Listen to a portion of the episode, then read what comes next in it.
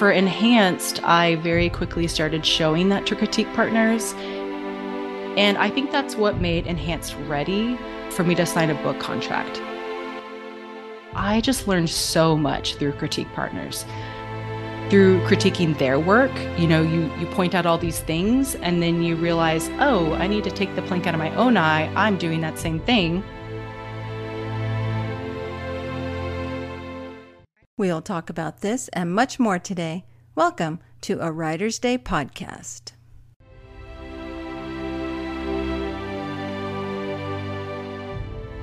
Hi, everyone. Welcome back to a Writer's Day podcast. I'm happy to have you here. My name is Ruth Douthitt, and I'm an award winning, multi published author. And I'm glad to have you here where we talk with award winning, best selling authors about their books and their writing journeys to encourage you forward on your writing journey. April was a busy month, but also a heartbreaking month for me personally, as I said goodbye to my father, who passed away from cancer. But I rest in knowing that I will see him again in glory. And I just wanted to thank many of you who reached out to me after reading my newsletter, where I explained about how busy I was in April dealing with my father's illness and his passing. Thank you so much for your kind words and emails and your kind thoughts and prayers. It really means a lot to me. My family and I are healing. We're going forward on our personal grief journeys. And uh, we thank God that He is with us, getting us through these hard times. And I'm happy to announce that my next book, The Doors of Rome, releases May 30th. I have my launch team put together. They are busy reading the book and we'll start reviewing it and posting on social media very soon. And my launch party will be next month where we will talk with other writers of this genre and we'll talk about Rome and Italian food. Wow, it's going to be a lot of fun. So I hope that you can join me. Stay tuned in my next newsletter. I'll be writing up more information about that. And my husband and I are busy working on our next collaboration in a children's picture book called Little Puffs of Clouds. Looking forward to having that released in July. And I am currently working on the first draft of my next book, book four in the Elves of Volgard series, Dragon Sword. Ooh, I can hardly wait for you to read this story. I'm also going to be illustrating this because I love to draw dragons. So stay tuned for the launch party of that book where I will be talking with other authors of their fantasy stories and I'll also be drawing dragons. And on the podcast, I'm excited because coming up, I'll be talking with James Hannibal about his book, Bear Knight, Preston Mapes about his many stories, and of course, Rachel Hauck about her new book, The Best Summer of Our Lives.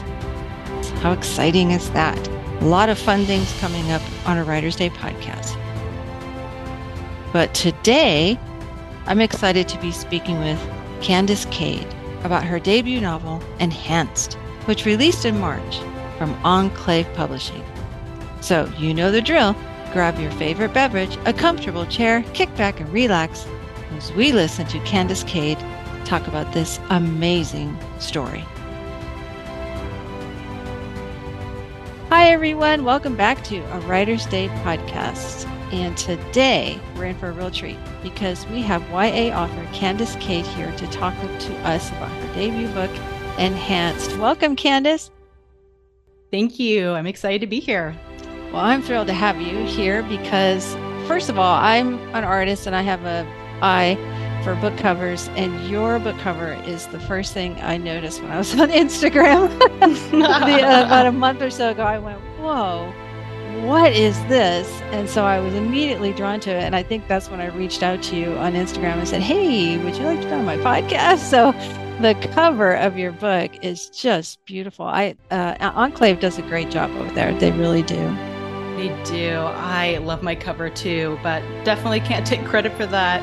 That is a Kirk cover. Oh, and yes. Yes, he did a fantastic job. He did let me sneak some Easter eggs in the cover, but apart from that, I didn't have any say in the cover. Clever. I look forward to hearing about those. Great. Well, why don't you start off by telling my listeners a little bit about yourself, and then we'll talk about this amazing book. Sure. So I was born in Cleveland. That's where I'm originally from. But at the age of four, my parents moved from Ohio to China. And I pretty much grew up in China until the age of 18. And I went to Chinese school part time and I was homeschooled part time. Wow. And it was in my homeschooling time that my mom was tasked with teaching me English, reading and writing. I had a pretty hard start. I'm a very stubborn person. I was convinced I did not need to know how to read or write. so much so, I actually made a promise to my mom saying, I will never need to know how to read or write. Thankfully, my mom persevered in teaching me, and finally, you know, she broke my will and I, I caved in and I learned. And then after that, though, I just fell in love with reading and writing. And it was actually in high school that I started seriously writing and working on my first novel, uh, epic fantasy. I kept working on that fantasy novel even as I moved back to the US and attended college and grad school. And even as I started my first job, you know, it took me over 10 years to finish that first fantasy novel. And around that time, you know, I was working and my company sent me back to China on a relocation assignment. That's actually where I had a chance to write Enhanced and then I came back to the US right around COVID and got married and then had two COVID babies. Um, one is a sweet little one year old son who is absolutely adorable and just learning how to walk. And then one is my book baby, Enhanced. So both of those came from COVID. Um, and then currently, you know, I live in Austin. In addition to my wonderful husband and son, I do not have any pets, sadly. Um, but we do have a couple of bunnies in our backyard that live under our porch. So I I count them as my pets because we travel too much currently to actually have any pets. oh wow. What a story. That is fascinating. From America to China to back to America. Amazing. How did you um, handle the change in culture? Not not only just the language, but the culture. How did you handle that? Yeah, so there's actually way more moves in between that. That was the uh, short and condensed version, the Cliff Notes version. but yeah, lots of moves. I think as a child, I didn't even know any better um, it was just something we did. You know, every couple years we might move back to the States or a different part of China or a different part of the US. And it was just very normal. It was what we did. And so I didn't know any better. And then as adult, I think there was some reverse culture shock for sure as I came back from Beijing to the US. Um, but thankfully, I have a lot of international friends. You know, my parents have lived internationally. So I was able to just chat with them and say, Is this reverse culture shock? What is this feeling? and so I had a very supportive community. Um, but yeah, I just, I love China and America. And so, yeah, sometimes it's a strange, sort of surreal experience jumping between worlds. It reminds me very much of Narnia, you know, when Lucy and the children, they're all in the train station and they come back from this epic journey in Narnia and suddenly they're just back in London and their old lives resume. And sometimes that's kind of how it feels. You know, you have this whole life in this other country and you go on adventures and then you come back and the other country and your friends are all just where you left them. Mm-hmm. And so mm-hmm. it's a very strange experience, but also a really incredible one. Mm, that's a great analogy, a great way for us to kind of think about how you are handling it that shock of going from one culture like Narnia into the mundane, the usual. well, I wouldn't say one of them is mundane and the other one's adventurous. Both have their mundane parts, oh, both have their adventures. I bet. Now, did you find that all those different settings of your own life story affected the settings of your characters as you would write your stories? Oh, absolutely. Mm-hmm. Yeah. So my fantasy novel, which is on the back burner right now, but that was very much written when I was in Jiuzhaigou, which is um, the mountains. It's in the mountains of Sichuan. And they have this beautiful park there with this these waterfalls and bright turquoise water and that's actually where i outlined a lot of my fantasy novel. I was very much inspired by mm-hmm. the land there. And then for enhance you know i was living in beijing surrounded by all this um, you know modern architecture but then also a lot of the old china was still there um, and some of it made um, its way into enhanced. And then even with my contemporary series which is also currently on the back burner being under deadline um, puts a lot of things on the back burner. But you know my contemporary series is very much based off of my travels. And so there's a lot of international settings from that as well. Mm, neat. Can hardly wait to read those. I always tell writers, uh, you know, people who are, who are learning the craft to really take into consideration the setting of their story because like with our lives where we lived throughout our entire lives has made us who we are today and that's how it should be with your characters too right you are absolutely. an ex yeah you're an excellent example of that it's so, fun so now tell us about the hybrid series and your first book enhanced yes i'm so excited so Enhanced is the first in the hybrid series, which is a YA sci fi series. And I will say it's not a space opera or military fiction, but it's more of a near future. So it's closer to dystopian. So those of you who may be nervous about reading sci-fi, um, it's much closer to dystopian.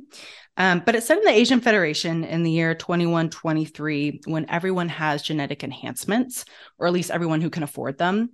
And so society is split into two different groups. There's those who've been genetically modified, and you know, some of them are aquas, they're able to breathe underwater. Others are inceptors, they're able to read microfacial expressions and almost read people mind people's minds in a way. And then there's everyone else who was born naturally without any genetic enhancements, and they're at a disadvantage. And so everyone who's born naturally lives in the outskirts where there's pollution, there's no good jobs. Really, the only jobs are the AI factory jobs. And the story is following our protagonist, Lee Urban, who was born a natural, but then adopted into the enhanced society mm. by this very wealthy family. And she has to hide her lack of genetic enhancements, which becomes more difficult as she goes to Peking University, which is really the elite university. And she's targeted by this mysterious hacker. And, you know, what even makes this harder is that in the society, there's what's called a SOCH or a social credit system, and everyone has a number. And for Urban, a lot of her dreams and hopes of becoming an artist rest on getting a really high number. So, as a natural, she wants to hide and fly under the radar, not attract any attention. But then, in order to get a high SOCH, she needs to sort of schmooze with the right people, go to events, maybe race in some motorcycle races. I don't know. I won't. I won't give any hints away. um, but she has to do all these more dangerous activities that could reveal her lack of genetic enhancements. And so, it's really a story about family and urban discovering who she is, all while all with a lot of genetic enhancements and AI and hackers and tech thrown in. Oh, that is too cool. Now, how I, I see that a lot of it mirrors what's going on in real life today. What was your inspiration for this type of story? My goodness. Yeah, so a couple of things. One, like I said, was the setting, but then another piece of it was just learning about CRISPR gene editing technology. Mm. And that's something that exists today, but we're really just on the forefront of that. And so, CRISPR, um, for those who aren't familiar, is a technology that allows scientists to actually go into a gene and take out some DNA, um, or in DNA, go in and take out a gene and replace it with new DNA. And so, currently, they're using it for helping patients who have cancer, um, who have sickle cell anemia, but um, there's really an ethical debate raging in the scientific community even now as they begin to push the boundaries of what's possible and to see if they can do it in vitro. And there has been allegedly one case where that has happened. Um, but we're looking at, you know, we could select our children's eye color or we could select their genetics through CRISPR. Mm, and so creepy. Yeah, it's so crazy. And when I first heard about that, I just couldn't stop thinking about if this takes off and everyone were to select the genes for their children, what would our world look like? And so that's really the question that Enhanced is based off of, which is if CRISPR gene editing technology, or really any gene editing technology, were to take off 100 years into the future, what would our world look like? And so that's really what inspired a lot of Enhanced. Mm, you're right. I could definitely see those with um, a lot of money being the ones who are able to take advantage of that technology, and those who don't are kind of just tossed aside. I could definitely see it as a battle of the classes. right. Yeah. And I think it just makes the divide so much worse if it's you know only those who can afford it are able to enhance their children give them better immune systems stronger bones you know better um, even intelligence like that's something potentially you could target um, then everyone else is going to be at a disadvantage wow that is such a unique storyline i love it now how did you get into the y, uh, ya sci-fi I mean, because you had uh, written an epic yeah. fantasy. So what made you do this genre? That is an excellent question. I'm not even sure I know. I don't even think I knew I was writing sci fi until I finished, which is why I say, again, it's not your typical sci fi. You know, it's not set in space at all, um, but it's more your near future. Um, but yeah, I thought I was always going to write fantasy. Fantasy was what I loved. And then ever since I heard about CRISPR, I knew I had to write about that. And that was going to be a futuristic novel. But yeah, it didn't even cross my mind that it was sci-fi till I was almost done. And then I was like, oh yeah, this this is sci-fi. How did I deviate from fantasy? But I will say a lot of people who have read it say it does read very much like a fantasy novel. There's a lot of fantasy-esque aspects to it. So it's still it's still a little bit like a fantasy novel but yes i i don't know how i ended up writing sci-fi is the yeah. is the answer. That's really neat the sci-fi dystopian type of storyline. That's really cool. I think ya readers are going to love that. Tell us about your main character again and who or what in, inspired you to craft her the way you did so my main character is Lee Urban, and she's different than any character I've written before because so, little backstory on me I love sports. I grew mm-hmm. up playing all the sports. Um, I love martial arts. When I was in Beijing, I got to do um, Brazilian Jiu Jitsu. I used to be obsessed with Krav Maga until I injured myself one too many times. Um, so, I tend to be the person who writes a very strong female character mm. physically. You know, she's very, um, she loves martial arts. She, um, you know, loves all these different activities. And so, I wanted to branch away from what is so natural for me to write. And I wanted to show a character who is strong, but in different ways. And so Lee Urban in the book, she actually has to take uh, Brazilian Jiu Jitsu. Her parents force her to, and she's very unhappy about it. She does not want to take Brazilian Jiu Jitsu. Mm-hmm. And so for me, it was fun to write a character that was very different from me, um, but who was strong in a different way than I had written before. Um, and also, you know, she was very loosely based off of one of my old roommates and dear friend, um, Priscilla Lee, who is just so funny and so talented and just such a strong woman. And um, you know, the Lee Urban that I I have in my book is totally different, but it was initially inspired by her and just what an incredible woman she is mm. and just mm. the strength that she displays. I love hearing how authors come up with their characters. That's so cool that you did it that way. So it was so like fun. you, but yet not like you. A little bit like your friend, but not exactly like your friend. right. Exactly. It was so fun. So what can we expect next from Candace Kade? So you can expect next book two in the series, which will be launching next March. Wow. And then book three the following March. And then after that, who knows? I could Woo-hoo. go back to fantasy. I could write a- another sci fi. I might go back to my contemporary. Who knows? Okay. That's great. Well, I know your fans are definitely looking forward to book two.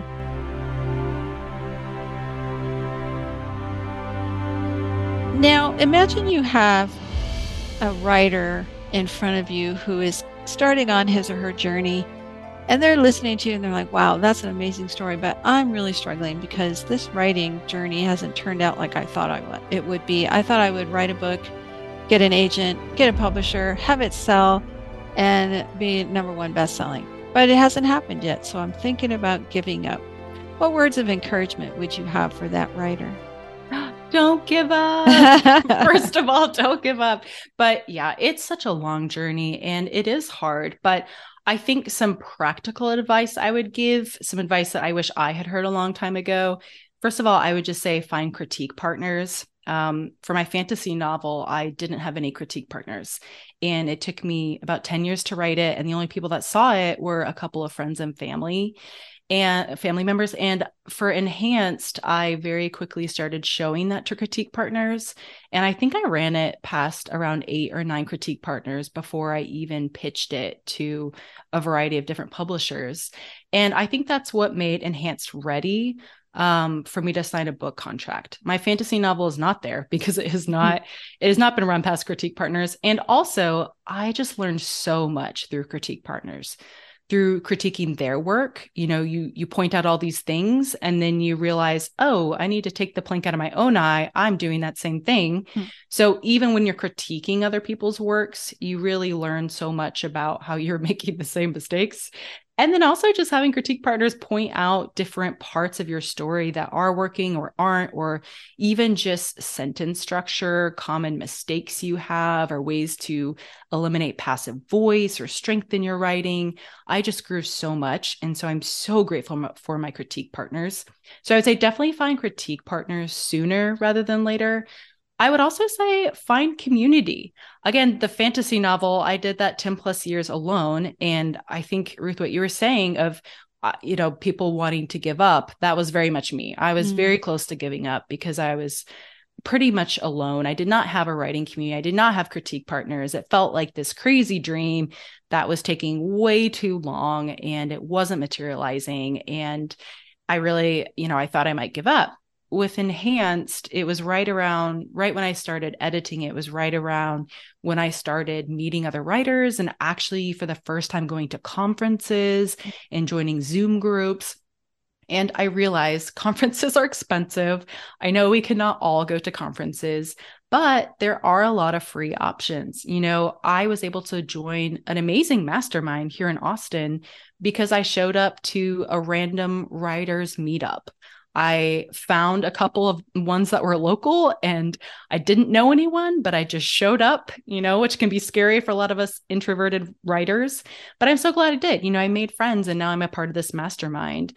And so there are other cheaper options too. But I would say, regardless of how you go about it, definitely find community because it is a long journey usually. And even if it's a short journey if it's a short journey you're especially going to need community because you're going to want other people's feedback on you know your agent. Are they reputable? Is this normal process for um, you know, reaching out to different publishers, or, you know, there's just so many questions that even after I have the book deal, I still have, right? About the publishing process, about marketing.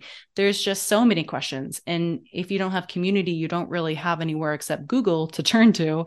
And Google is helpful sometimes, but Google's not very inspirational. So it'll be a lot more fun, a lot more inspirational with community.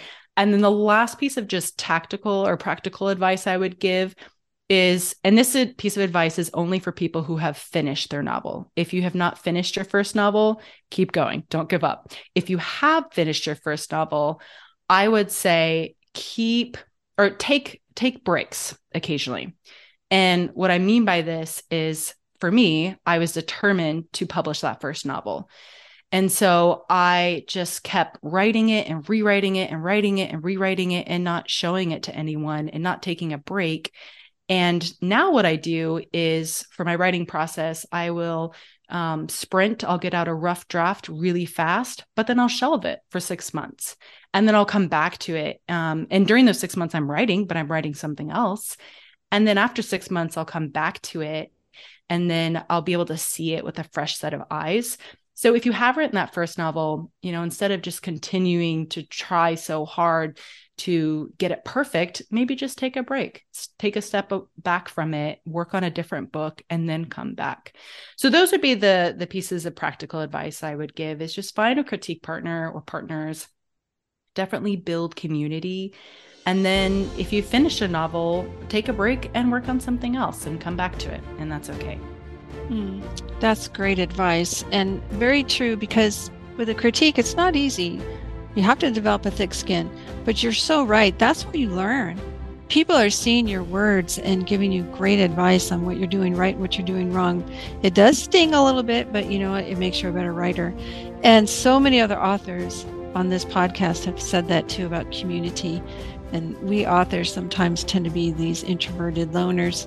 And when we think community, we're like, what? No, I don't want to go talk to people. Mm-hmm. but you are so right. We, yeah, it's a one-on-one it's a one-time thing where you're sitting in front of your computer and you're writing your book it's just you and your story but you have to reach out to community and get to know people uh, that's how i got to know you that's how i'm getting to know all these other authors i went outside my comfort zone and contacted strangers on social media but i'm learning so much just from from reaching out so that's excellent advice i, I can't agree more well, Candace Kade, thank you so much for taking time out of your busy schedule to meet with me and encourage my listeners and tell us about your book. I'm so excited for you that it's doing so well, and we definitely look forward to the next book in the hybrid series. Absolutely. Thank you so much for having me. Well, wasn't that great to listen to Candace talk about her book? I mean, think about it. It's so appropriate for today. It's about the things that we're dealing with in the world today.